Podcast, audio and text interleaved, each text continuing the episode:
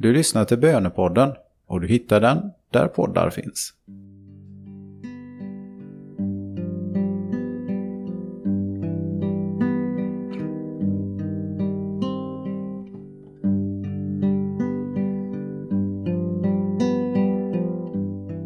Detta är en dag som Gud har skapat. Varje ögonblick bärs av honom. Vartenda andetag är en gåva av honom som är livet. Gud, i sin allmakt, i sin fullkomlighet, behöver egentligen ingenting. Men om det är någonting som Gud någon gång vill höra av oss, så är det tack. Att tacka Gud är en bra inledning i bönen. Tack kalibrerar själen till att sikta mot målet med sin egen existens, som är en ständig mottagare av Guds nåd, kärlek och helighet. När du nu bereder dig på att höra Guds ord, ta en stund till att tacka Gud för något i ditt liv just nu.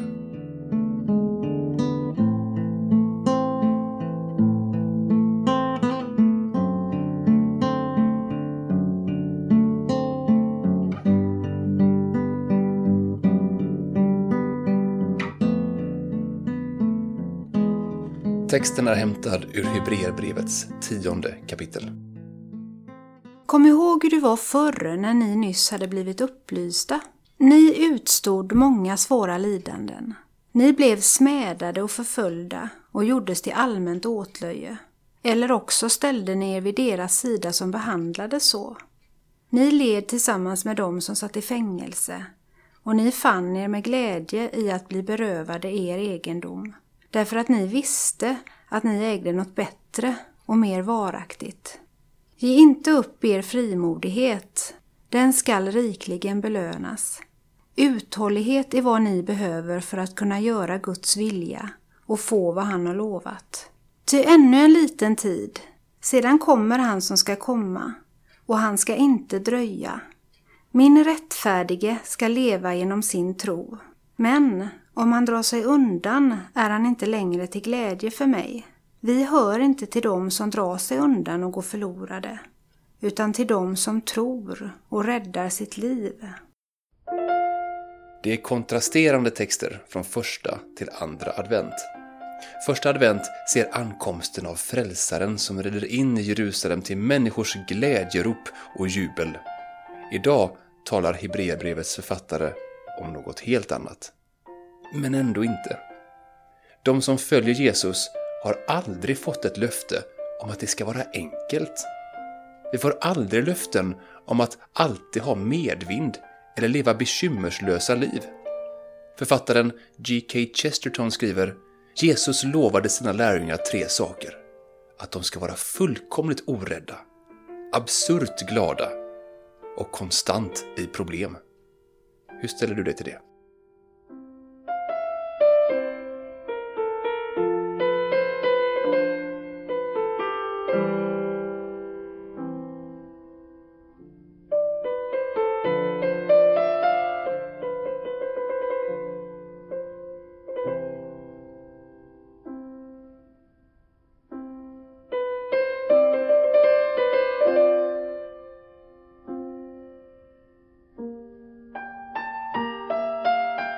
Ni fann er med glädje i att bli berövade er egendom, skriver författaren. Därför ni visste att ni ägde något bättre och mera varaktigt. Vi måste ha saker för att klara oss, så är det. Vi måste ha kläder, mat och skydd. Men så lätt det kan bli att det jag säger mig äga i själva verket äger mig. Om du skulle bli berövad din egendom idag, vad skulle du ha svårast att skiljas ifrån? Varför? Kan du ha ägodelar som äger dig?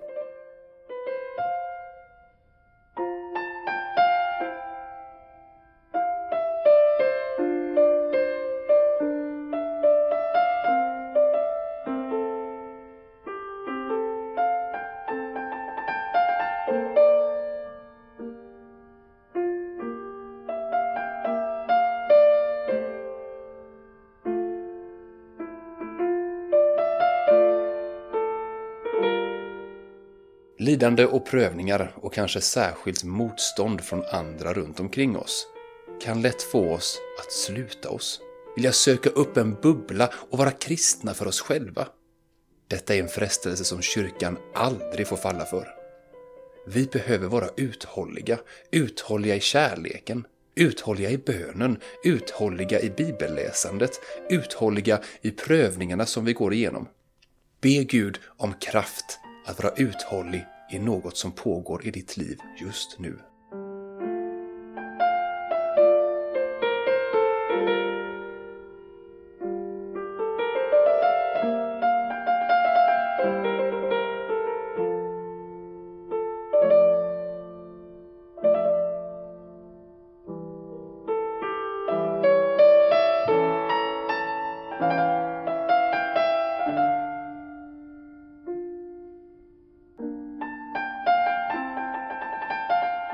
Vi lyssnar till texten en gång till.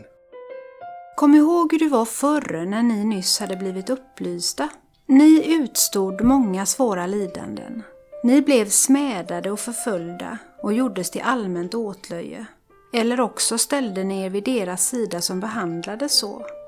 Ni led tillsammans med dem som satt i fängelse och ni fann er med glädje i att bli berövade er egendom.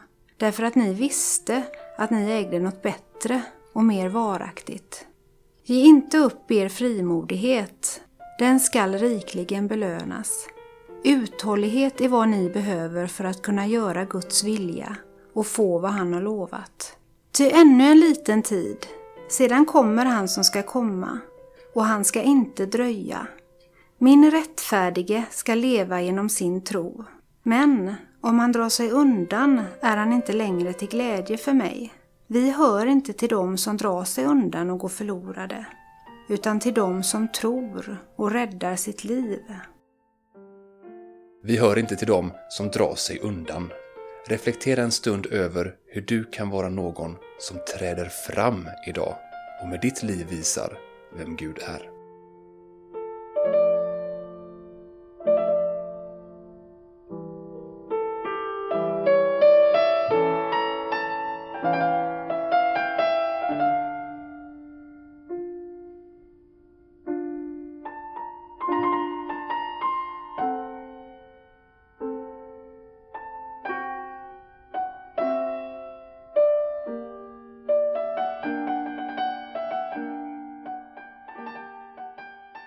Ära vare Fadern och Sonen och den helige Ande, så som det var av begynnelsen, nu är och skall vara, från evighet till evighet.